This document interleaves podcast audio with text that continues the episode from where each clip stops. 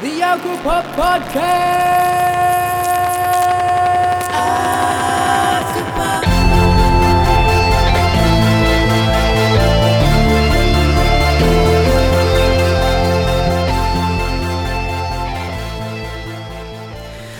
Hello, I'm Matt Emery, and welcome to the Alcopop podcast.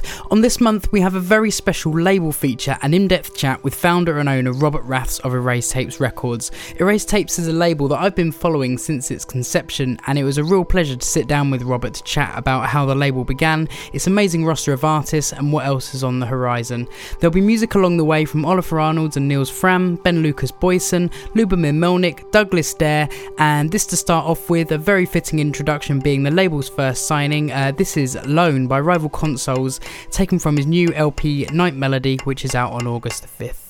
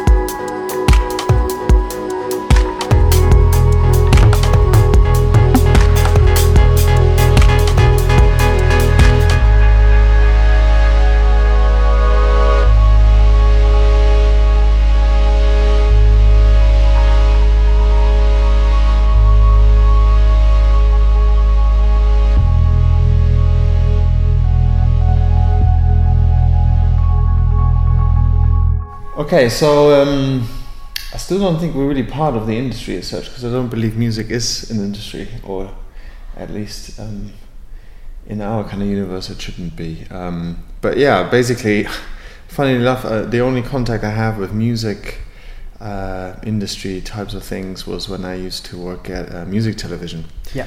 Uh, I was around 19 or so, uh, straight after school, and I was designing sets um, interview situations, um, you know, award ceremony uh, stages and that kind of stuff. And it was very creative. It was mainly because I had kind of a thing for, uh, you know, arts and crafts and, and kind of just thinking a bit outside the box. Yeah. Um, so at the time, I would do something like I don't know, like uh, I remember highlights were like uh, creating a star-shaped kind of couch situation for uh, people like um, uh, Bootsy Collins, um, you know, because of his star-shaped Yeah. glasses, and, and he loved it. He wanted to take it home with him, um, which was nice. And then also back, uh, Beck Hansen, like um, I think it was Midnight Vultures, the re- neon-colored uh, record with lots of mannequins, and I, I kind of recreated that in life size. So he was basically. Uh, well, he said it, it felt like sitting inside his own album cover, which again was like kind of like the best compliment I could get at the time. And but that was pretty much it. Like I mean, I, I always listened to music um, all my life. Like uh, my parents' vinyl collection uh, influenced me heavily, and um, as a teenager, I was in multiple uh, musical projects and. Um, and then shortly before, actually, I came to London, and the reason why I came to London was I studied architecture, Yeah. um, which, in a really abstract way, I still feel like I'm way more an architect than I am. I don't know, whatever you want to call it, like uh, you know, I, all these terms like A&R, CEO, uh, you know, I find them all very ridiculous. I can't identify with them. Yeah. Um, but yeah, like um, so 2000, I think it was 2004 that I came to London, and 2006 was around the time when I kind of discovered, uh, you know, people like Ryan, Rival Consoles, Yeah. um, through MySpace. Um, I had like a, a small musical project at the time, and I was really experimenting with instrumentation and Yeah. um, I had lots of ambitions, and I kind of realized that uh, due to time, education, I don't know, the, the people around me, um, I couldn't really uh, produce what I was hearing in my head. um, uh, you know, I was just unable to actually do what, what I felt was um, the right thing to do. But then I discovered all these like super interesting um, characters with with huge, um, yeah, equally ambitious plans, and Yeah. I was kind of the the guy who helped them, who kind of enabled them, and you know, and and so the story began. Like I mean, 2007 was officially the the the birth of Erased Tapes, and um, from then onwards, like everything happened really quickly Yeah. and to be honest at the time i wasn't it wasn't a conscious decision as much it was just i i, I think i had a vision and, and these individuals had a vision and it kind of made sense for us to work together. Yeah. and often my, my, my job is actually just um, you know just fit fitting in where, where work is needed.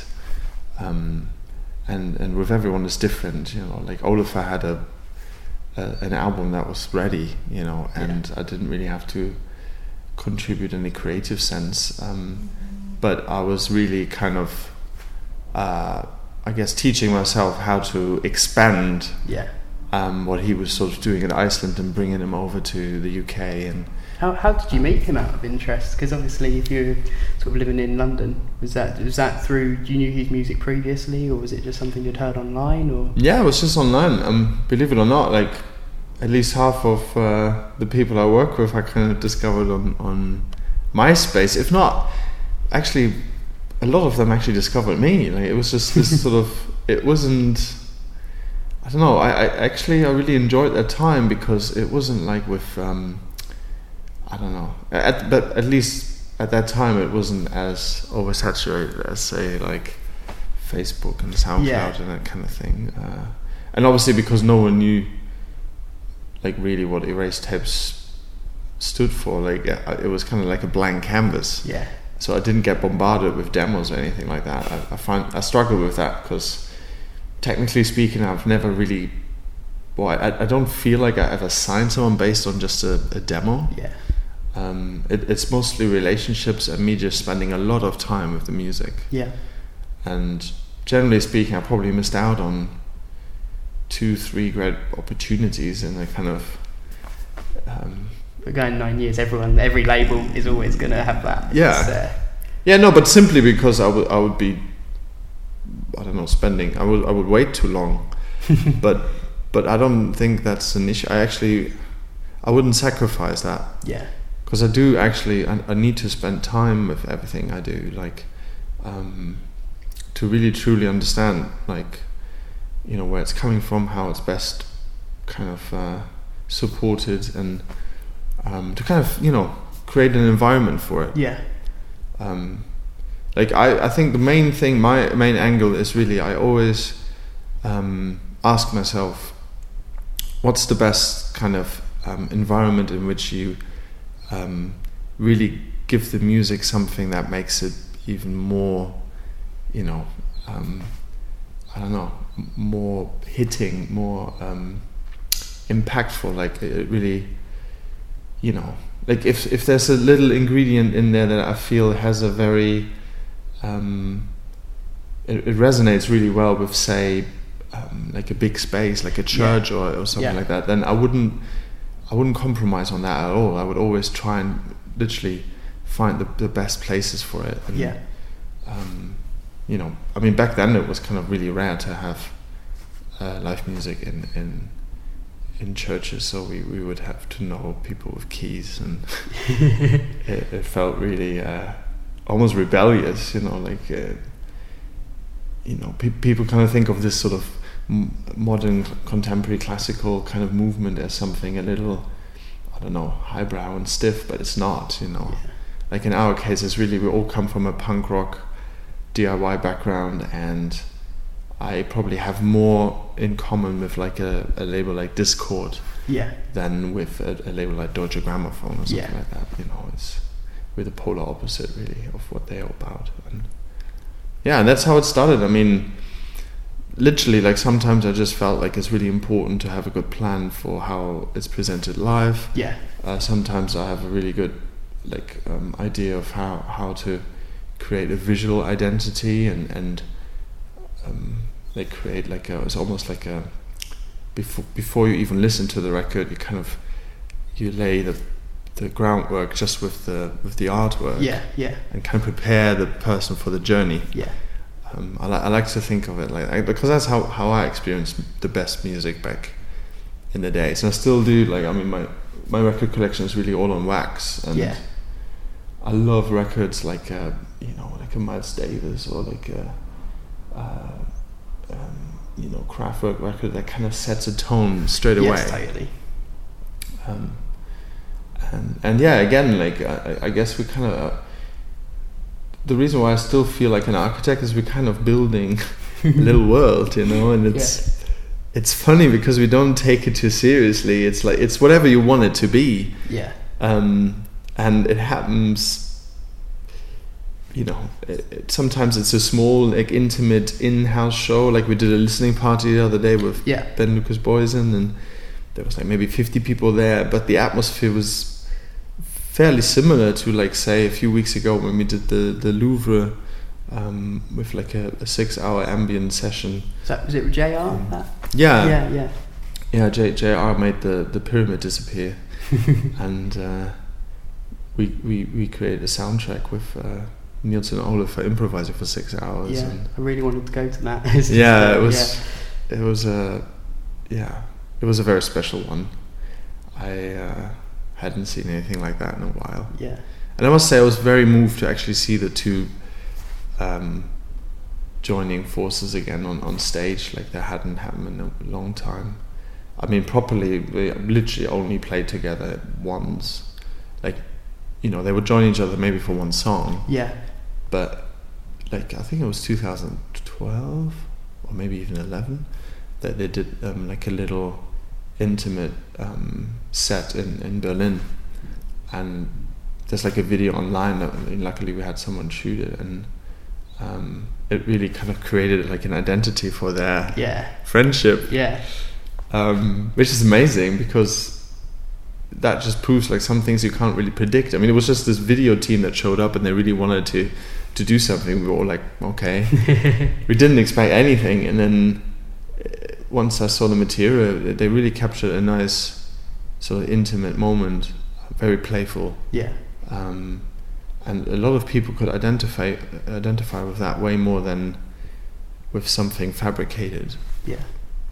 Um, and that's really what Eraser is all about. Like often, I, I just try and protect it from the outside. Yeah. You know, it's really this, and it's not because you know we're, very friendly and open-minded people, but a lot of the times, all these terms and all these kind of rules that some people made up, they just don't make sense to what we do.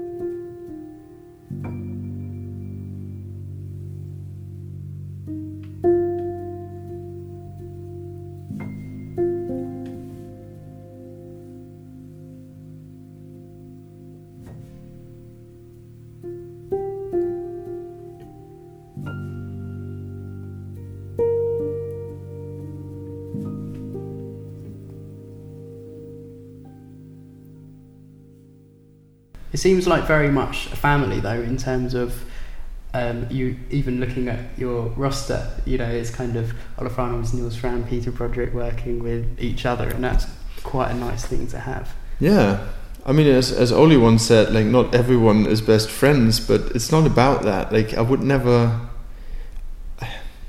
It's funny that I, am surprised that no other label has that kind of.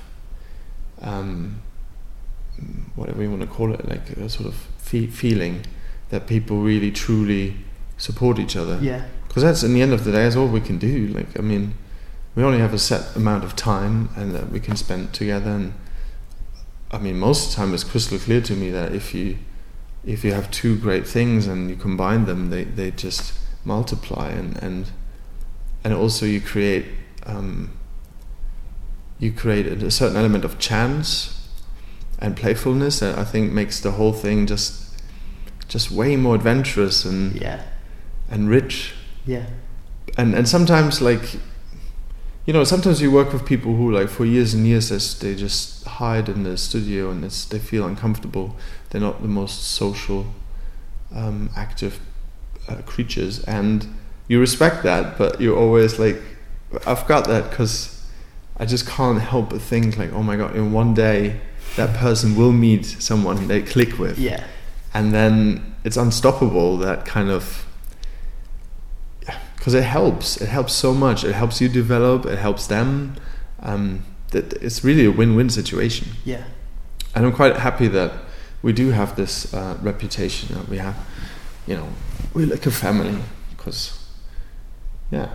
I mean, to me, that's what we are. Like, you know, some brothers sometimes have a little a row here and there. but, um, but it's great. It's it's it's helpful. It's actually that is important as well that you you can disagree with each other, you know, and sometimes start like a a bit of a conversation and an yeah. argument, like a constructive argument. Yeah.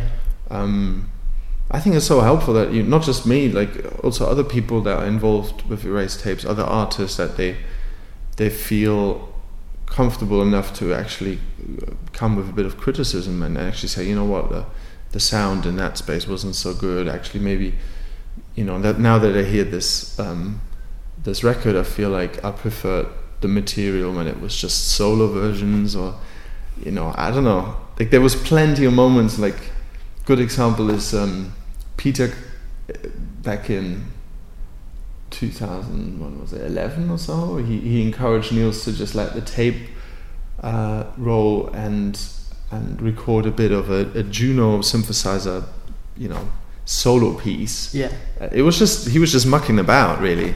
It, it, was like loosely there was a theme but he was really just you know just improvising. And and thank God he he, he recorded it because I mean I wasn't there at the time but then that was the first step. There was something recorded, yeah, which for a few days I think he forgot about it. Then he kind of rediscovered it, and then he shared it with me, just sort of saying like, I don't know, you know, Peter felt really strongly about this. I have no idea if it's good or bad, and and I listened to it and I was like, oh my god, it's the best thing ever, you know. And and he was like really surprised by the record. I was like, actually, we should put it out on the seventies. He was like, really?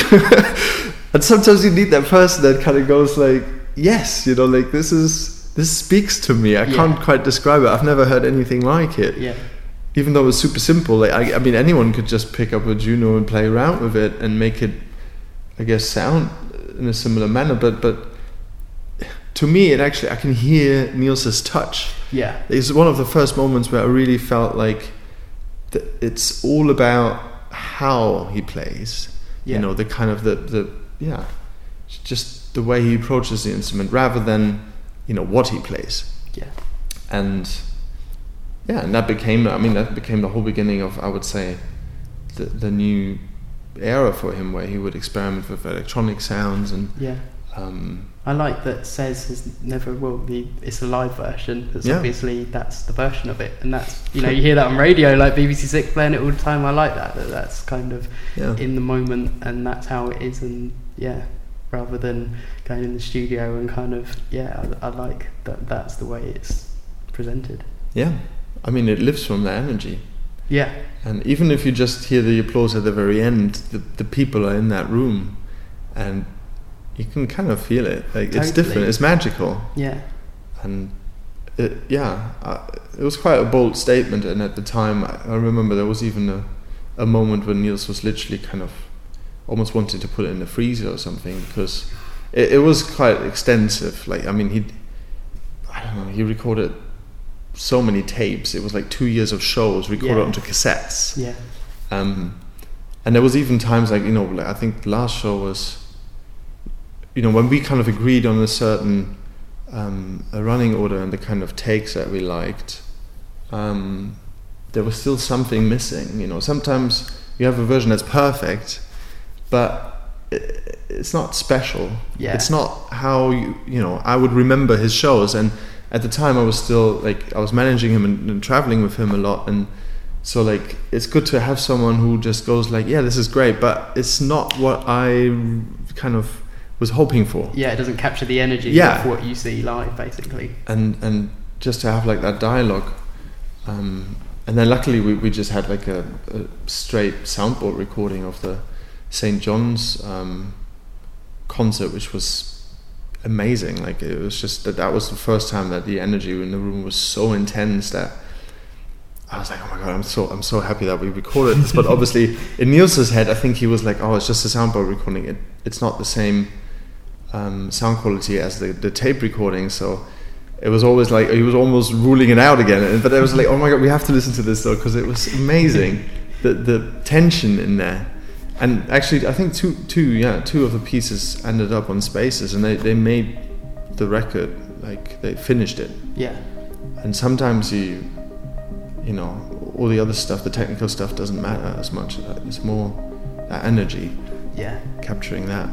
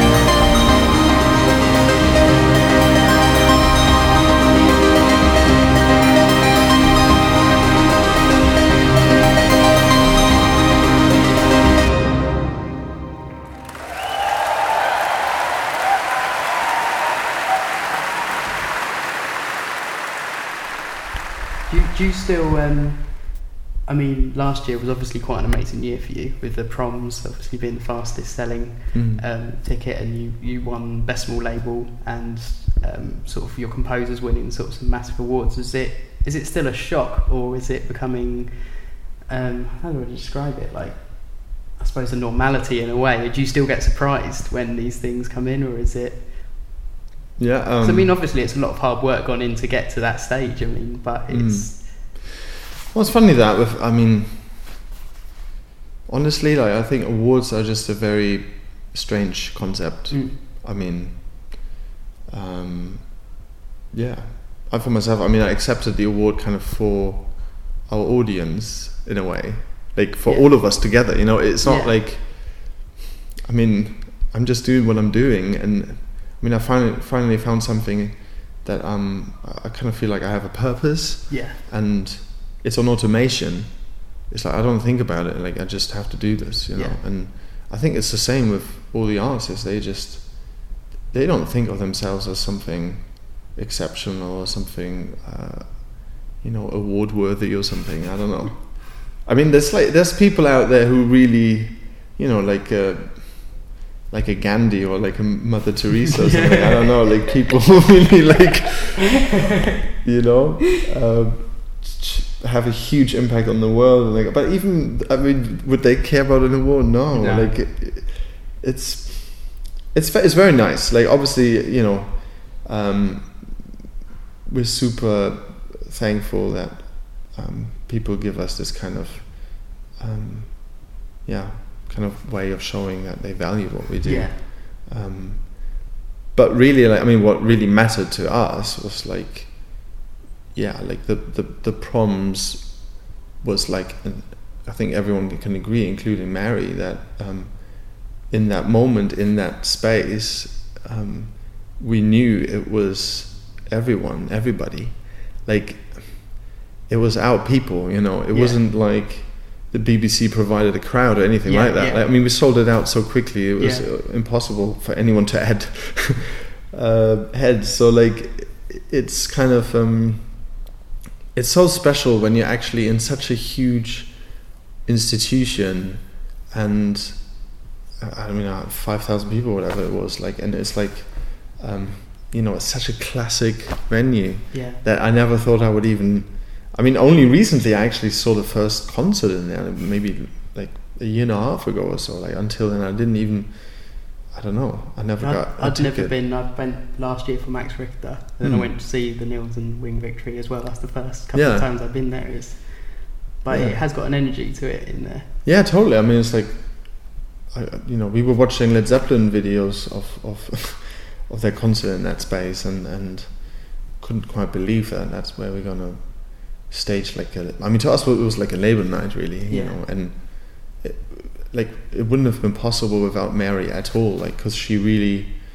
I mean, everyone kind of like here and there. Sometimes they go like a little, oh, you know, you know, are you bribing Mary Anne Hobbs or something because she's championing everything Yeah. you do? But it's it's not. I mean, obviously, it's not like that. It's like um, she's like one of the s- strongest characters out there, and she really makes a huge difference in Yeah.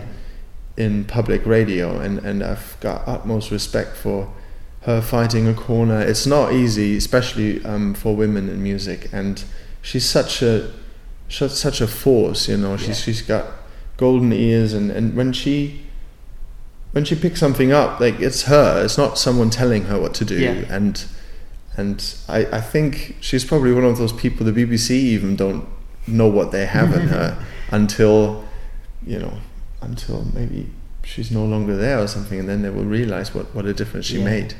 Just like um, you know a John Peel or something like that. Um, and and yeah, and she was she had to fight so hard for this to happen. Um, so really, she she deserves the award. you know, um, we just yeah, it was it was a magical moment, and like I said, it really felt like the audience put us there. Yeah, Like, you know, they they were so proud to see Nils and, and Adam and Dustin perform in front of them yeah, and they knew that they made that happen with all of us helping yes but like they are the core the foundation and and that's always been super important to me from day one. Like I am the listener. I'm the first person to li- to hear like a little s- sketch or something, Yeah. and um, I, if I like, and that's why it's like I can't even control it. Like when I get um, excited, you know, I get excited. I jump around. like I, I sit on night buses and I go like I sometimes I just scream out loud and, and when there's a, an amazing moment and I just go what you know like and because I know that in that moment I know that other people will you know or might yeah might feel it in a similar way and and and that makes me so happy. Yeah. like if when you make you make a difference and you, you create like a reaction you know and, and I don't know yeah. Um, and that definitely was a a highlight. Yeah. Yeah. because it was so pure. It was the purest event on that scale I, and I think everyone like all the people from the Albert Hall and, and BBC that were involved they all noticed that in that moment. They were like wow this is not just some audience. This is yeah this is untouched kind of um, organically grown over many years and, and just everyone sharing that moment together and everyone being equal Yeah. like ideally we really wanted to, the stage to be in a center Yeah. Yeah. um, so people could really be all around it Yeah. and some some sitting on stage and sadly it wasn't possible but but that's what we wanted to do Yeah. Hmm. Could we talk a tiny bit about the sound? Obviously, um, Erased Tapes has made quite a name for itself in the modern classical and kind of electronic genre. Do you um, see yourself? I know you've got things like Codes in the Clouds, obviously a lot more rocky and things. Do you see yourself broadening out, or do you see the sound of things expanding in time?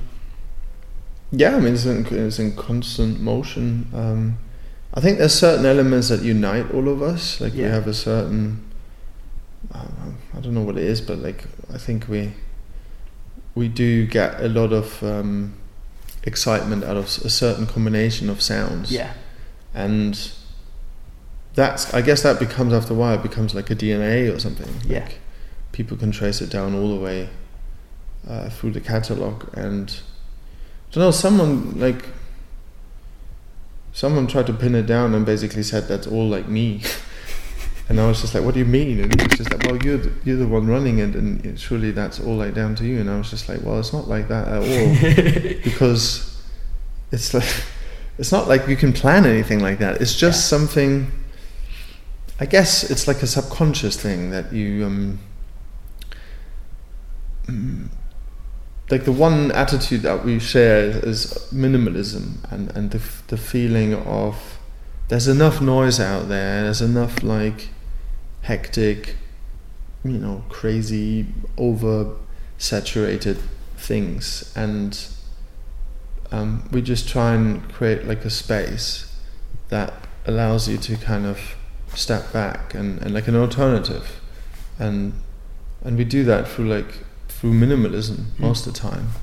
Um, but even when and that's the interesting thing like if you want to show minimalism you have to put it in context to something dense and hectic and Yeah. maximalist so, um, so you know it's like I personally I would not enjoy being super like um, strict about the the sound that we produce and and almost like just focusing on one palette of sounds because uh, to me that's unnatural. It's like a garden where you just grow tomatoes because they're the best sellers. Yes, and after a while like the the um, you know the, the the the ground is actually not fertile anymore because it's so oversaturated of this one thing. Yeah, and, and I, I don't I just it doesn't excite me either. It's just like what you know what do you want?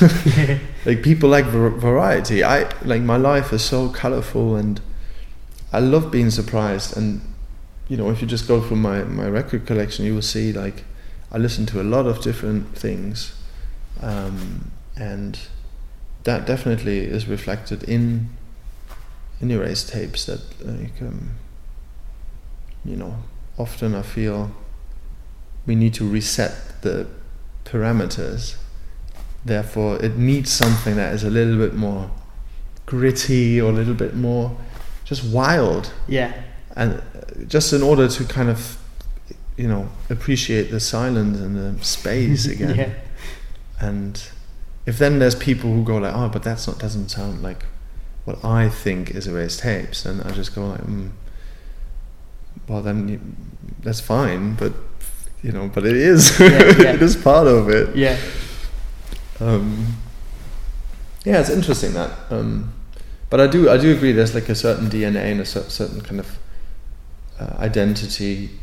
It's in the little things. I think it's Yeah. like, for instance, when Ben was making spells, um, he was going through like a really hard kind of time where um, you know he lost one of his parents and it was really um, affected him drastically and and um, he was at that point where he took a lot of inspiration out of that, like him processing it, all the all the feelings that were going through his body, and and I remember we had really deep conversations, and around that time he just like he discovered the harp as an instrument, and I helped him find this harpist.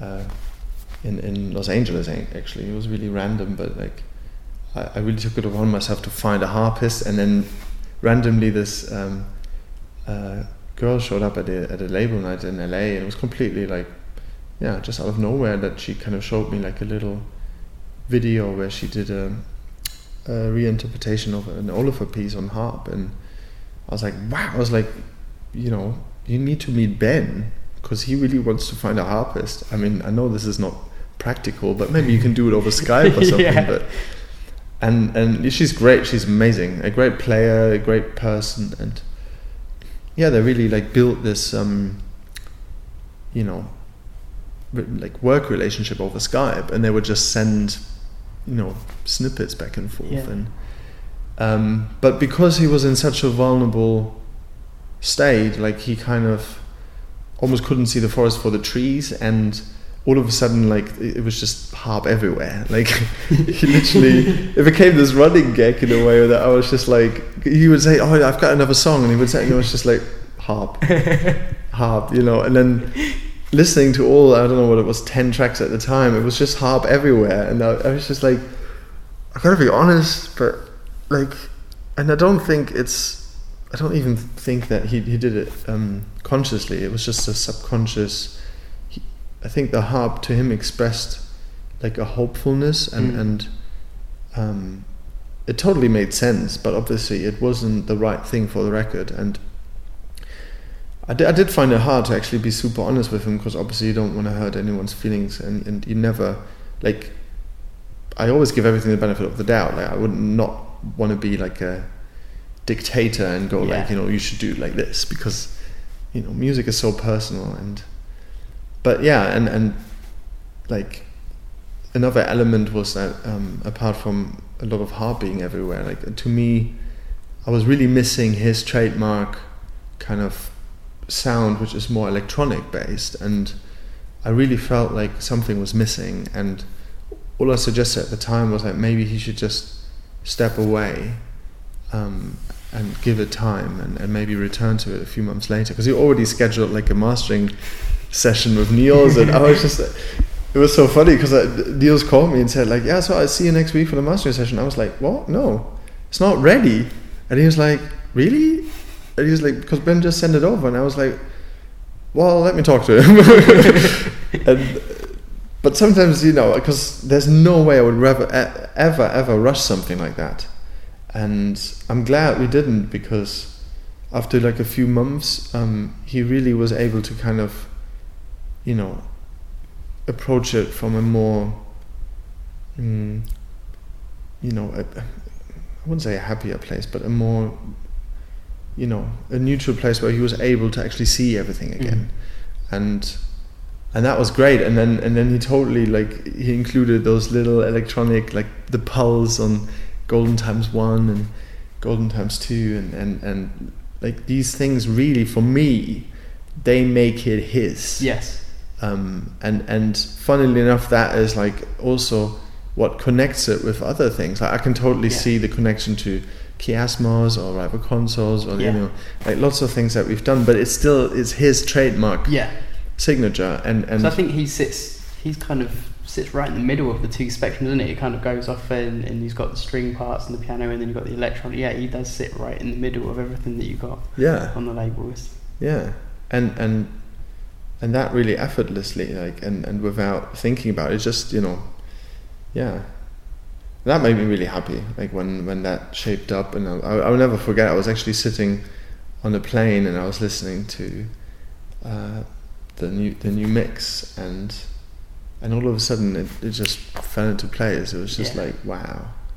And then it was like I, I think i sequenced it within like just a few a few minutes. Like sometimes that's all that it needs because then at the time when it was really like all a little samey like it was really hard to kind of create a journey with it. And he was very open. Like some people are not. Like some people like peter for instance he always has a track list in mind and Yeah. that's great because he has a concept.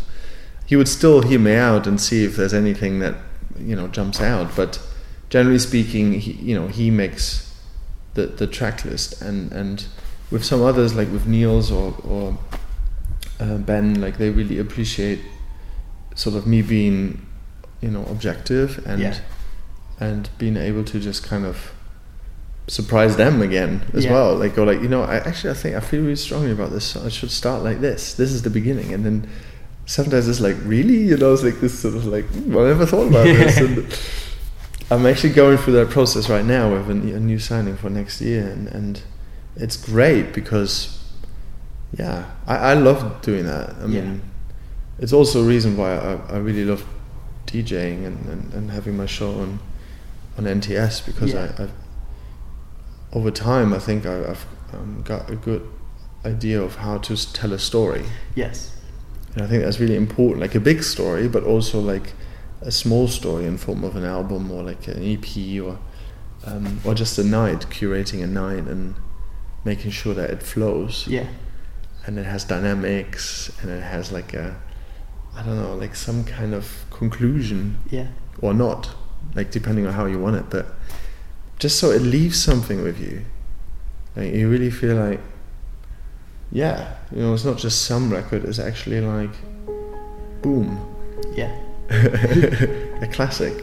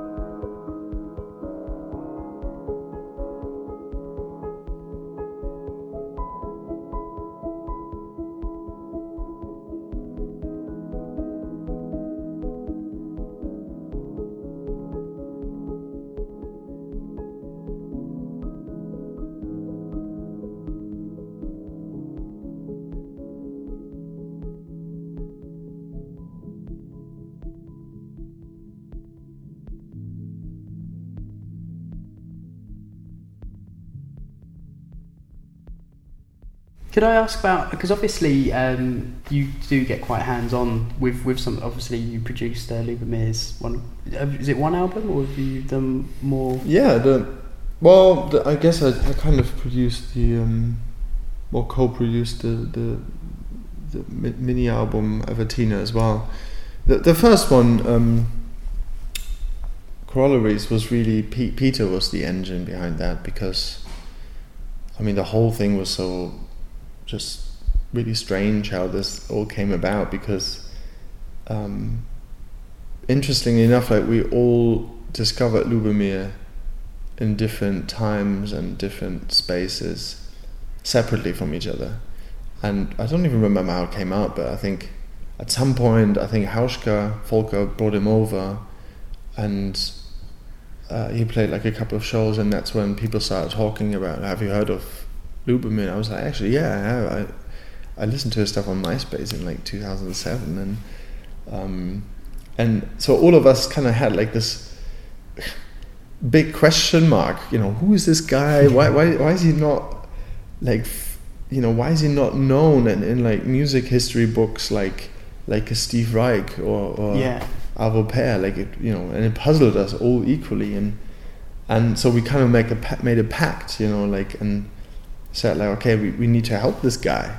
If he really does exist and and this is really like you know then, then this is amazing. And you know it's like a hidden se- secret. And we have to kind of yeah introduce him to all these people that would love his music. And so like there was this concert he played like an ambient festival in, in Cologne that we all were planning to go to because actually Nils and Peter played I think the day before the day after um, as, as Oliveray.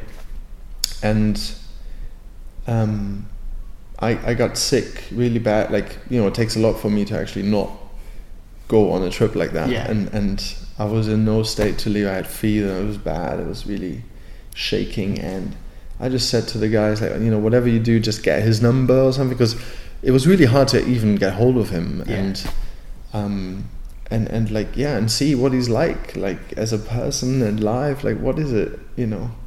I really want to meet this guy. And then they came back telling me that actually Lubomyr was sitting in the audience when they were playing and he came up to them and, and told them how much he enjoyed like the kind of atmosphere they created. And um, and they were like just amazed by him and as a character and musically as well. And and um, and yeah and then they straight away said to him like look you know we, we really would love to help you and you know come to Berlin. And Nils has a studio Peter has like a little setup with Martin and there's this guy called Francesco who has a studio with a nice piano and you know we can kind of uh, all chip in and make it work. And so I was part of the sessions and like especially the, the one at Francesco's place and just remember lying on the floor and listening to the six day moment that he played and everyone else was just taking a lunch break and he was just playing and we had the, the tape rolling and then I was like wow this is the best this is the best piece this is just so purely Yeah. everything he stands for was in that piece. And I, th- I don't even think at the time he was even that fast. He was just sort of like, oh yeah, it's just like a what did he call? It? He's got weird names for for songs before they become a song, like like meditation A or meditation Yeah. B or something. You know. And he was just, oh, it's just some meditation. I was just like, whatever it is, I don't care. it, it works for me the one. and yeah, but Peter really like was the driving force, and we would put it together, and he would kind of come up with track names because Lubomyr didn't really feel that attached to it Mm. Because Peter featured on most songs with the either the violin or, or vocal. Actually, there's even a drum track that never Yeah. appeared um, on the record, and yeah, and then and then it was just between Peter and I. Like literally, I was sort of more in charge of the uh, the track order, the the artwork, um, and like that to me was really important to find someone who visually has a similar vision as Lubomyr, like this continuous idea. And the more I spoke with Lubomyr about the idea behind corollaries, uh, like in the cycle sort of of life and death, and um, growth and decay, I was just really like inspired to find someone who expresses that visually. And for some reason, I was thinking of MC Escher at the time, and I was trying to find this new MC Escher, and everyone was like, uh, I was actually pestering people, and they were all like, well, "What are you talking about? You know, there's no one like MC Escher out there." And like, people would suggest other artists they know, but no one would really fit that description because I wanted something kind of technical, Yeah. similar to the pattern work that he does, but also spiritual in a way, like something that is just out of this world, you know. And and Escher to me always was that. There was like a certain symmetry and technique in everything that he does, but also there was always something that is quite not explainable Yeah. and really just fantastic. And randomly, like at the time, um, um, my girlfriend and I were just walking uh, around Berlin, and, and we saw a poster of Bon Iver, and she she was just like, "What do you think of this?" And I was just like, "I don't know." I mean, f- at first, I didn't really get it. I was just like, "It's like a watercolor painting." I don't know. and she was like, "Yeah, but it's really, you know, um, I don't know. I really like it." And I was like, "Yeah, I'm not sure if that's the right direction, but." And then, but I did check out his website, and then I found little sketches that were just black and white, and they were really gritty and really like. Um, one was actually called Growth and Decay, and I was like, "Oh my god, this is meant to be." You know, I was like, "That's exactly what this is about." And then I read like an article about him, and I discovered that he's using this special like Japanese uh, um, sumi ink, and and that he's using these like porcelain uh, coated steel boards that are hu- huge, like door sized, and he would like spray water on them and then apply the ink, and it would run. And he would really work with like adding and taking away, erasing and, and creating like this whole cycle of um, like construction and, and, and destruction and, and it really like I was like, oh my god, all of a sudden clicked with me and I was like, yes, you know, this makes sense. I have to reach out to this guy. So I, I emailed him and straight away he gave me his number and said like call me and I was like, all right. And then yeah, he just really loved like he discovered it just from a the similar a similar um, viewpoint as us. Like he was like, "Oh my god, why have I never heard of this guy?" Yeah. Like, yeah. and so we shared that straight away. that feeling that he was just like, "We gotta help this Lubomyr," and yeah, and then it just went for like we were just you know, I think within a day or two we ca- came up with what it needs to be, and and like the die cut would be based on like a um, like a sort of crippled piece of, of plastic, a plastic bag that he was just like, he took a picture of. that That's really random, but that would be the shape, the outline of the of the die cut, and Wow. We had this idea that it needs to be a layer within a layer within a layer, like to really sh- like when you when you open the record and you by the time you, you get to the music, you're already making yourself through so many layers Yeah. that to to kind of represent the depth that Lubomyr creates with his music, like Yeah. the kind of the dimensions that he always talks about. Like I don't, he's not a he's not a crazy person at all. Like when he goes on a rant at concerts and he talks about how like sound is not a wave and that he's in touch with the fourth dimension and we should kind of try and and and you know detach ourselves from all these rules and, and these like linear ideas like i think he has a point like i'm not saying that he's you know 100% right Mm. with everything he says but he creates a a thought which i think is is um it's important. It's it's um it's something that we need to yeah we, we should cherish and we should really be thankful that that exists. Um, like just the way he describes pianos as like the greatest achievement of humankind and i i can't argue with him about that at all like because yeah. And and sometimes in front of my eyes he's just like he's like a child but he's also like the the sort of like a wise uh, master you know at the same time like he, he's able to open a piano and put my head in front of it and and and ask me like you know isn't it like just listen to this like steel and and creating these like overtones and and like things that he can't even control. He doesn't think of himself as the greatest pianist. He just he's also just an enabler. Mm. You know, what he's done is for 35 years he he he worked so hard on developing this technique and a certain it's not about speed, but it kind of like a, an ability to go beyond. And no one would put in the hours. Like that's just like Arvo Pärt, like like would work on on pieces for like years and years. You know, like it's a it's a similar scale. Like you know, with him, it's like you know when he composes something, it really is like a, a big big achievement. Yeah. So I don't understand why some people shake their heads when he when he sort of when he talks in big words because I think he's absolutely right in doing so. Mm. Um, and and also never forget he just felt so misunderstood for so long, like and he's still I think he's just about to kind of starting to realize that like he's beyond that now. And and like the other day he played his biggest show to date in in Barcelona at Primavera. It was like two and a half thousand people or so who were all there to just see him in an auditorium.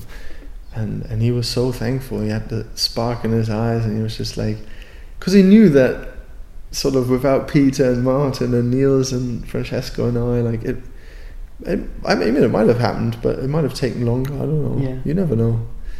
But but it, it's amazing I was so happy for him to just you know see so many people touched by his his music. And yeah, he was selling like CDRs after the show, like hundreds of copies, um, straight from the stage. Yeah. I love that as well. He's so punk rock, you know. Like the, the venue doesn't allow me to sell merch, so I'm just gonna sell it right Yeah, here, right now. Cool. Literally until the next. I think it was Richard Dawson was next, and he just walked on the stage, and he was sort of like, "Is it okay if I set up?" And and he was, "Oh yeah, of course." He was still selling something from the side. I That's love it. amazing.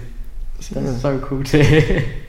There's such dedication because he really want like deep down inside he just really really wants people to discover what he's been working on for so long yeah. And, like he doesn't even feel um, entitled or anything like that he just feels like this exists and I think his biggest fear is that it passes away with him because he's not that young anymore and it just I suppose it's kind of the feeling he gets from doing that. He wants other people to experience that in a way that's yeah that makes sense. It's kind of that feeling that he gets in the moment. He wants other people to experience that same thing. absolutely thing. yeah Yeah. it's exactly that Yeah. he feels such joy and he just wants everyone to be able to feel that Yeah.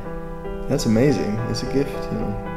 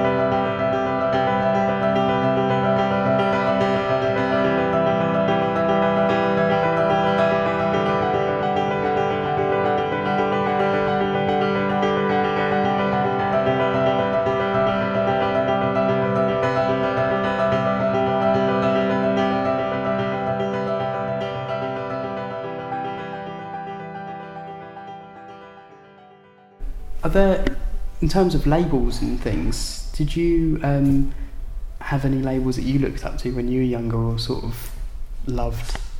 Or are there any labels now that you sort of in, into or sort of always check to see what they're doing, if that makes sense? Um, yeah, and I, you know, I, I don't know. A couple of years ago, I had to kind of um, think about that because obviously it's like a question that comes up here and then, and um, because really, I mean, the truth is, I would say no. Like, um, which is kind of weird because I was, you know, I'm running a label, but I never really felt like I was. Uh, inspired by a label that much. But I think, again, subconsciously, there are certain labels that kind of left a mark. I wouldn't say they were like a direct inspiration in a way that I would go like, oh, what, you know, that's interesting what they did there, and maybe I should do something similar here, or, or kind of like take it further there, mm. or like, I, I never thought about another label ever when I when I did this, and I still don't really like. I um, I try and especially now that we, you know, we're quite a large team and well, it's not large, but like you know, f- considering that first four years I've done everything myself. yeah, I'm really thankful that I have people around me who help me and and um, surprise me and come come up with um, great ideas as well. And and I'm finally getting my head around being like uh, not the worst, um, you know, director of a company out there. And I don't know. Um, but like with labels, I think, funnily enough, I, I yeah, like I said, Dischord probably was an inspiration because their output is so pure, mm. and they had a bit of a kind of communal feel, and you know they, they were living together with most of the artists in that weird house, and just created a thing, and and I can tell that they were really. Um, they they always thought about their audience. You know, you see it with like uh, like Fugazi or, or someone like who would, for years and years, insist that the ticket prices would remain um, at a certain price to just enable everyone like to come and, and like they were not interested in bigger and better and more money you know yeah. like and and I really respect that and I think as a label, Dischord had a similar attitude because they would put their prices on the vinyl sleeve to make sure that actually shops stick to that price. Yeah. And I think that's wicked. Um, and then there's obviously, you know, a, lo- a lot of labels actually failed, um, like, you know, like a Factory or like um, uh, Man's Ruin. I don't know if you heard of them. It's like a stoner rock label, and um, so they wouldn't really influence me musically, but I think the fact that they it was all or nothing. Yeah.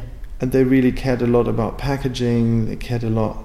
I mean, they made bad decisions business wise. Um, with like they lost themselves in that packaging idea, and, and it's um, a big part of why why they went under. But but but it, I really admire that there was um, a conscious decision that they wanted to to do something as as as intense and impactful as possible. Like they really wanted to to to do the music justice. Yeah. Um, I suppose it's the passion for mm, it almost. That's, yeah. yeah. And it should be like that. I think like sometimes I'm surprised like how bigger productions, like bigger projects, like mm, all of a sudden they lose all that. Um, and I'm not talking about limited editions and kind of going over the top with like I don't know a box set and no one can afford or something. No, like uh, what I'm saying is like trying to trying to find something that really makes that experience unique. Yeah. Um, from the get go, like there's so many records I bought based on just the record cover, or at least I listened to them based on mm. the record cover, and and I, I, really admire that when people make an effort and and then there's like labels like I guess Blue Note or ECM who have like a trademark um, or 4AD maybe.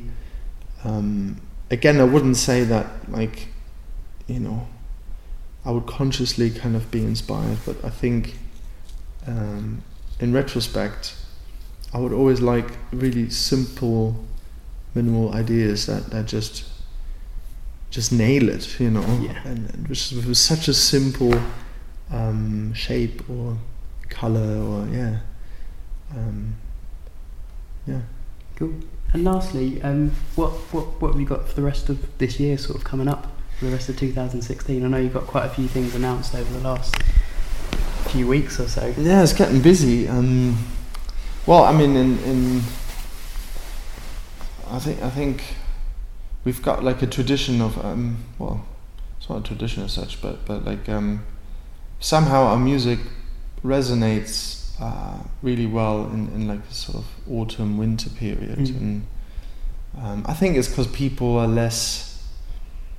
Mm, that mm, they're less stressed. You know, they they kind of they they do take a little bit more time to switch off and, and just sometimes not do anything and, Yeah. and, you know decide to stay in and, and, and just I don't know.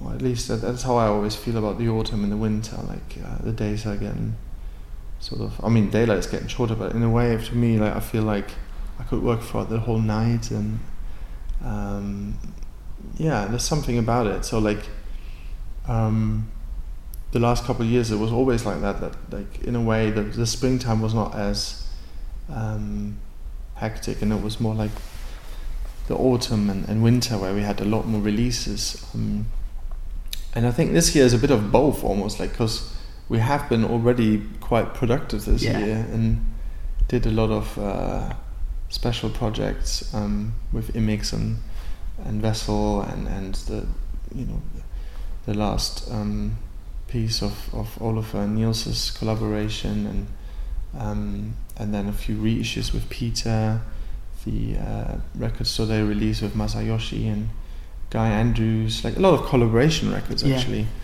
And then again, like now, really this month was the first big album with, with Ben and um, giving his first album a second life. Um, so we've already kept busy, but I do feel like now actually, as you as you just mentioned, like we, we just announced three records within three weeks Yeah, yeah. um, and it's it's going to continue. That's what I can say. Um, so yeah, there's the Woodkid and Nils' uh, project, um, that, and like this, the music for J.R.'s Ellis um, film, and uh, then there's um, the Rival Consoles mini album Night Melody, which we announced last week, and then uh, a brand new Peter Broderick album, which I'm super excited about, coming out in in late August. Um, Douglas is working on something new. Um, Okay. Yeah, because you previewed something new on that on the nine year compilation, Yes, which I really loved. So I'm really excited to see what. comes correct. Yeah, it was funny because that piece is actually um, the the only reason why it's on there is because he sent over the early mixes, like literally the first mix, like the it wasn't even mixed. I think I think it was raw, just the Yeah. raw off the board, and that track already felt complete to me. Mm. Like I, I love the the fact that his um, vocal is so muffled and I really everything like sounds it, really yeah. mysterious and kind of it has an atmosphere about it. And so straight away, based on just you know the fact that the that it wasn't mixed and it was really raw, that was actually straight away my favorite piece. Mm. Um, and he was he was really he kind of was laughing about it actually because he was like, "Well, you haven't heard the other tracks mixed yet, you know." And I was like, yeah, "No, no, I'm, I'm sure they will be great once they're mixed." But what I really want to say is, I love the fact that this is such an instant, like beauty of a track, like because it doesn't need all that. It doesn't need any amazing mixing or mastering or you know. It's just it has an atmosphere straight away. It's so simple and and and it really got to me. And and the lyrics, I think they really, at the time, they really to me resembled what the label is going through and. Um, because I was working on some new signings and like this whole idea that um, you know you kind of just you're on discovery, a constant discovery, and um, I don't know. The chorus is so eerie, like when, when they sing "Thank you, Explorer, for the edge," you know, and it, it's it's an amazing lyric. Like, and I, I told him straight away. I said, I think this is the best lyric you've ever written because it's so simple and and so universal.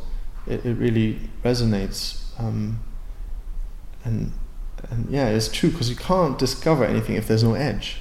Like, you know, you kind of like you need that rim in order to kind of push it or to to Yeah. follow it, to kind of to jump over it, or what you know, like this kind of. I don't know, like it's just I found it so fascinating that he was able to say so much with such little words, and Yeah. so to me, it was like a no-brainer. It had to be on there because I wanted, like most of the time, I just want a true representation of where the artist is at that Yeah. point in time. So sometimes I don't know if you noticed, but sometimes I would even uh, use a track that's maybe two years old, but it actually at that moment still to me feels the best way to represent that artist Yeah. And and also like obviously storytelling you know that you kind of with the compilations i really try and, and tell a story of a community of a um, collective of minds that kind of have their own visions but also share one kind of um, yeah a certain set of values. And Yeah. and and often like I put well all the time actually I put that um, first before thinking about what's the I don't know I mean everyone else would go like what's the catchiest track or something? What's the most popular track? And I just that idea that that concept is fine it works for most but it kind of bores me.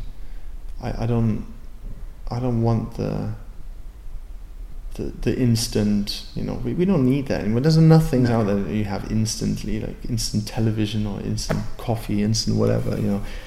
Um, I love something that you actually have to Unravel almost. yeah and you have to put in the time Yeah. to to really um, yeah to, to really kind of get something back I think there's nothing more exciting than listening to something that you've had for a couple of months and then you notice something new, like a new instrument or a new sound. Then you've got to listen to it again another ten times because it is so fresh again. Yeah. And yeah that's yeah, I was I was talking with um, Mary Anne about that last night at the um, the new Tate opened and um, it, it was another strange moment where I walk into the turbine hall and I actually hear Ben's track. Um, you know, it's like it's strange for me because I, I kind of go, I know this, and I'm like, I should really know what this is. What is this? Because it's so obvious. It's so like in front of you that you actually can't see it. yeah, So I just walked through, and then slowly I realized this is Ben's track. And then I was like, of course, you know, Mary is is DJing, but obviously I, I you know, I didn't expect it at all. Mm. And it was amazing to see how people kind of reacted to it, just looking up and kind of feeling the the piece shaping and shaping and and we were actually talking about that because she said that um, in a way uh, quite a few pieces that she premiered for us um, share a certain structure that like they're not short pieces they're quite long like Yeah. six eight minute pieces and they would start at almost zero and they would build and build um, but not like a post rock song or something more like um, just like life.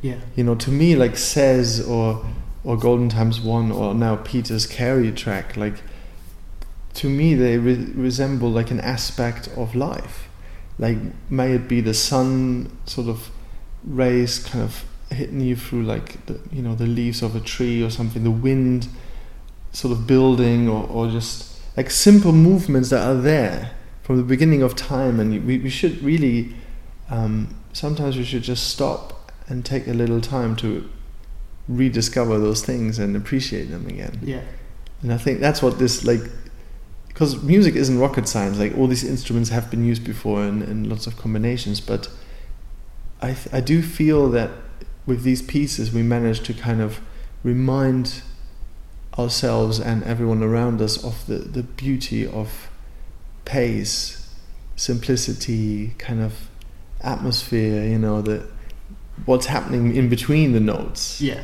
and and yeah, and then in that space, obviously, I mean, the turbine hall was so mm-hmm. Epic, and uh, I, it, it- gave me shivers Yeah. right away. And and I love it when that happens. When even though I've heard the track like I don't know, probably a hundred times, I did, I rediscovered it again. yeah, You know, that, that's when you really know like there's something special there. yeah. Amazing. Thank you so much for your time today. It's really, really appreciated. My pleasure. Cool. Thanks. Thank you.